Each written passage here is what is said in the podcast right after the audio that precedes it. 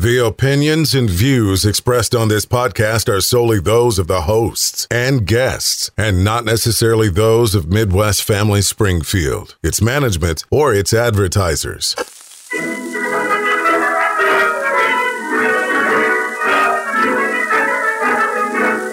You are not machines. You are not cattle. You are men. You have the love of humanity in your hearts. You don't hate. Only the unloved hate. The unloved and the unnatural. Let us fight for a new world. A decent world. Soldiers, in the name of democracy, let us all unite. This is the noblest motive. One thing that I've struggled with my entire life is food. And I didn't know it was a struggle until my metabolism got so slow that I was like, oh God, this could be a problem. Dun dun dun! Oh, it's the noblest motive, baby. The noblest motive is the public good. And we always struggle. I mean, a lot of people struggle with diets. A It's lot not just you. No, Rocki. I know, I know, I know. I'm, I'm. Well, I know, I know. I'm uh, not even alone in the main theme of this story. No, you're not alone in this room. But to chat, to chat. but no, it, to me, it is the biggest struggle because I love food, and I'm lucky enough to have food whenever I want it. Very lucky. Which is I, which is something that doesn't go without understanding Absolutely. um, and appreciating. But ever since I was a kid, uh, and I don't want to blame like things that my grandparents said. Like, Here we go. The Clean Plate Club, and if you eat that, it will stick to your bones. Because I was such a skinny bean, I wanted desperately to to grow when when I was playing football. Be careful what you wish for, Rock. I know, and now it's a problem as an adult.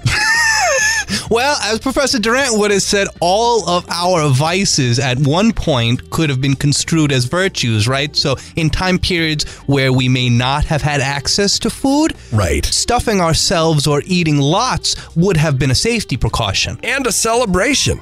Oh, every time in civilizations and in groups where they don't have access to food, every time you eat is Yeah. a party. And, Yeah. and well, should it be? when I'm eating, I'm usually binge eating in the car by myself to hopefully, uh, you know, get rid of the evidence before anybody else can even know it happened. You can't eat the rappers, Rock. The shame, the shame burger. That's what I call it. The shame burger that nobody will know about, but you know, I know I had in the car on the way home. And that really is the most devastating part that you know it, right? Oh, no. You know that you messed up in terms of the bar that you set for yourself. Exactly. I know every time. I mean, I pride myself in my self awareness. You absolutely are self aware, for the record. But thank you. But I also um, am sad for myself in my utter uh, lack of self control over these things from time to time. Sometimes I can really lock down and do it. But like you just stated before we started recording, the late night, 11 o'clock drive through at McDonald's, no real reason. I may have just eaten. Why does it happen? And this is really what got the conversation started, right? Is thinking about we know that this isn't what Day Rocki wants. No, Day Rocki does not want this. Day Rocki's upset, but Night Rocki is so persuasive. But Day Rocki also sometimes secretly looks forward to being Night Rocki because he knows there's an event tonight. I might have a drink, I might not, but afterwards, the only consistent thing is driving through that McDonald's drive through and getting my two cheeseburgers, large fry, maybe a filet of fish. Recently, I've been doing those.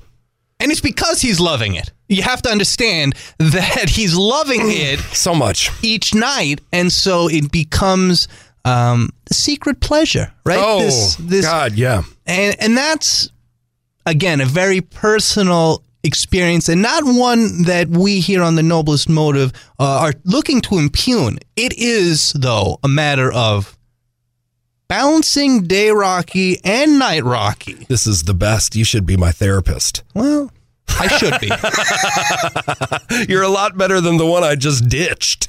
well that sounds like another noblest motive episode And it will be. How, we all have our our vices, and there's nothing wrong with having something tasty to eat. Right. But the question I think that It's gluttonous. It's a seven. It's one of the deadly sins. It is. I mean, But one of the been there. questions that hangs over this whole discussion, right? And it's not just for you, it's for all of us.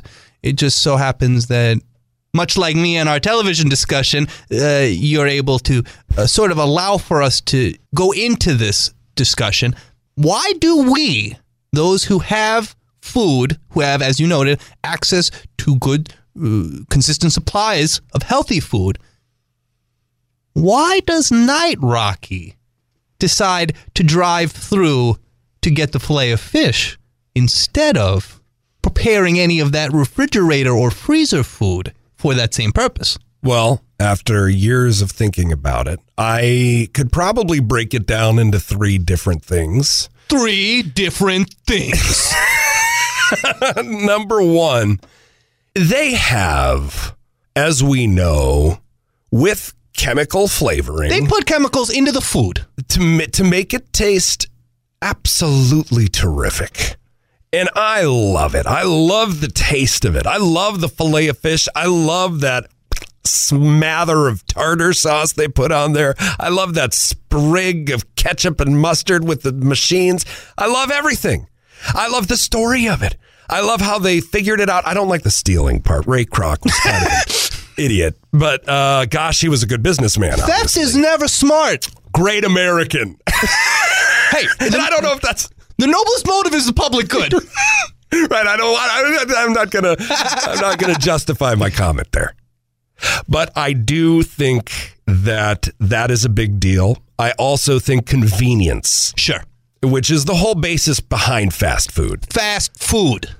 which isn't really that fast anymore, depending on where you go. And third, and probably most prominent, nostalgia. Uh, um, a big deal in my youth between my father and I. As maybe you can with I don't know with you if you and your pa did this, but after a football game, win or lose, Saturday nothing to do. Hey, instead of let's have a catch, which we also did, let's go get a Big Mac. And I'll tell you what, like some of my fondest memories with my father were sitting and having a meal at McDonald's because he loved McDonald's so much too. You know, he still does. So um, many of the things, and I think you and I have spoken about this personally previously. So many of the things that we hold close to ourselves, we actually may not even really like. We may like them more oftentimes for that emotional memory Yes. that they provide us. Absolutely. I love so many things for that exact reason. I know. I, there's so many things in my life that literally remind me of a person, and I'm like, this is great. Yeah. This is fantastic. This really started in college for me, I think, being a problem. It was all fun and games in high school. You know, you're playing sports. Yes. You and your friends are doing the crave cases at White Castle, 30 burger bags of, you know, You could do anything. Right. And it's like you're you're not going to gain weight. I tried. I would eat ice cream before bed, which I still do now a lot, but you know, not to gain weight, that's for sure. And uh and honestly like you eat all this stuff and uh, in college it was just start I started to balloon. Sure. And then uh, I was like, ah, I can't do this. First thing that I ever did to try and quit this, this late night food binge habit, was having my roommates and close friends in college sign a contract, I, which I came up with, saying that you will not let your friend, me, party one, uh, eat after this amount or whatever um, if drunk or uh, you know had been smoking cannabis, and um, I printed it out. I made everybody sign it, and I remember probably the next night. I was like, I want to go out and get, you know, like pot pot bellies or something. Right, right, thing. right. And they were like, no, literally, we ate dinner not too long ago. And I was like, I am hungry though. And they were like, look at the contract. And I, like an animal, ripped it out of their hand and stuffed it in my mouth. And I was like, well, I can't, this doesn't taste as good. I'd eat this, but it doesn't. and like, I, I was uh, the worst. I was like a junkie. And I didn't even at that moment. I wasn't like, "Oh God, this is problematic." We all laughed it off. Which uh, Because it's funny when you take funny. paper and eat it, I right? know. Everyone I knows was that. trying to be funny, I guess, but it was uh, also not funny. I mean, in retrospect, it was funny at the time, but I mean, that's like pretty problematic act- actions, you know? It's always funny when we look back on how we behaved at a time when we thought that how we behaved was rational, right? And we're like, I, I didn't think it was rational. yeah, like but, this was not reasonable. So yeah, I mean, it's been it's been a thing for a long time, and you didn't have to be my friend that long to know that that's a thing. Uh, well, we are we are good friends. We, We also pay attention to one another. I think we notice little idiosyncrasies. Yes. right. And and I yes yes I think that's a positive thing. And again, you're not alone. I mean, Look, I saw I- the movie The Whale. I my father and I um we would always get Taco Bell together. Okay, that, was Taco Bell. That was our McDonald's. Yeah. Was was Taco Bell. He didn't like McDonald's. I didn't really like McDonald's either as a kid. So I we would get tacos and we would watch football. Oh, right? man. And so these are all things that you love to do. that have an emotional tie, right? But I've come to the conclusion that like, I mean, tacos aside cuz they're delicious without the emotional memory, right? Yeah. But for many other things it's like, yeah, like it's not as important practically as the emotional memory makes it into yeah. you know having those and you hope to have those with with many people over the course of a lifetime right, Right. but you hope that they can be more benign right like watching football not going to harm you in any long-term way Right. unless you're throwing the television at the Yeah. at the window Anger management.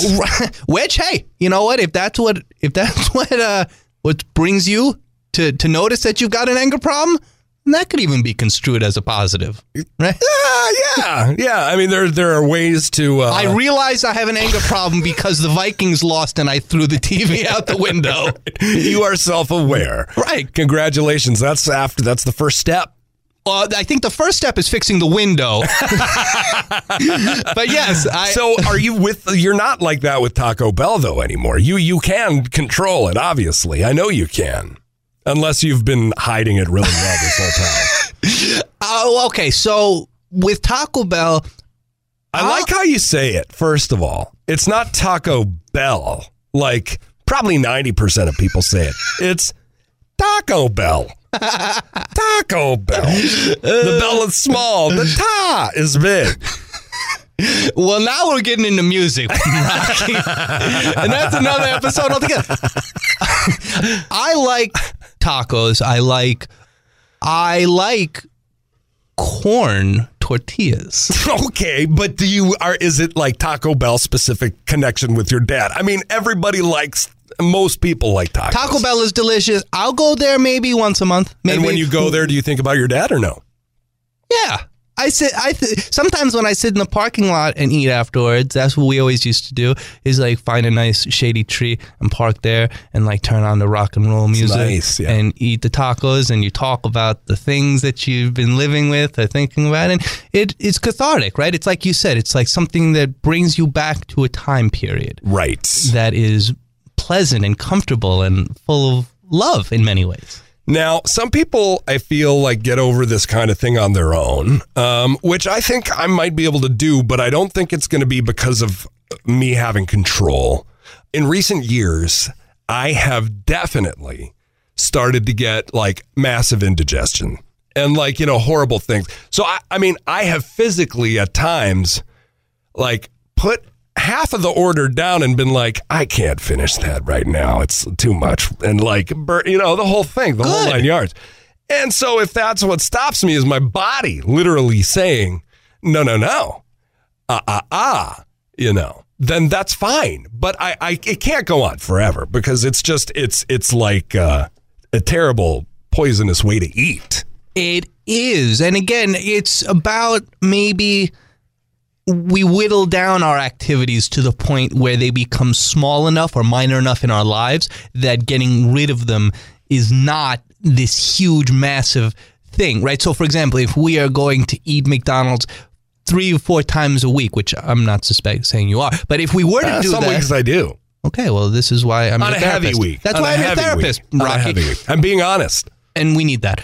If we're doing that, then maybe we shoot for once or twice a week Yeah. at first, right? Which is still Mickey D's, but it's less Shamrock Shakes. What, And what- Shamrock Eh, shakes. Get out know. of here. They never have Shamrock shakes. you know what? The one thing I, I think is the step in the right direction, piggybacking off of what you're saying, I think going out and doing an event or emceeing a show and getting out and going straight home, that's going to be for me the biggest hurdle because there is it's just like comfort you've been around people you feel filthy and then you go and you get this like thing that you know is going to taste good that it it completely gives you comfort at the time It's comfort and it's habit. And so what you're saying is Habit. breaking that habit is Yes. going to be the thing that perhaps gets the ball rolling. and that's something that talking to previous real therapists i uh, i have a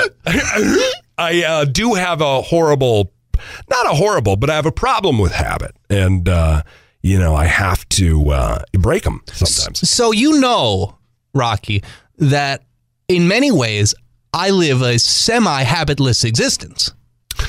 i know you try to and I, for the most part you might I succeed sometimes, I fail other times. I think that what you're noting is really important. Breaking that habit and then slowly building up the new habit. Uh, Aristotle used to say that uh, that excellence is a habit.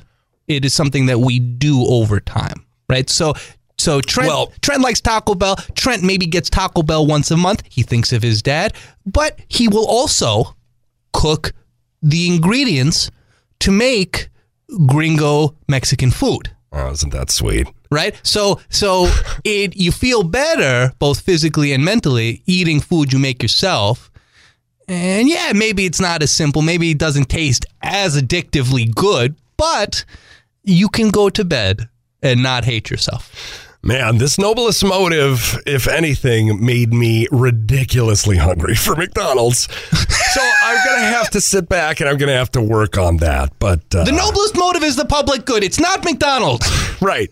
And this one is just as easy to find as a McDonald's. You can find it across all your favorite podcast platforms. Every corner of the internet has a McDonald's. Every nook and every cranny, just like a Thomas's English muffin. Love ya. Love you too, big man. This is the noblest motive. Find the noblest motive on your favorite podcasting platforms. For topic ideas and questions, email podcast at WMAY.com. The noblest motive is a production of Midwest Family Springfield.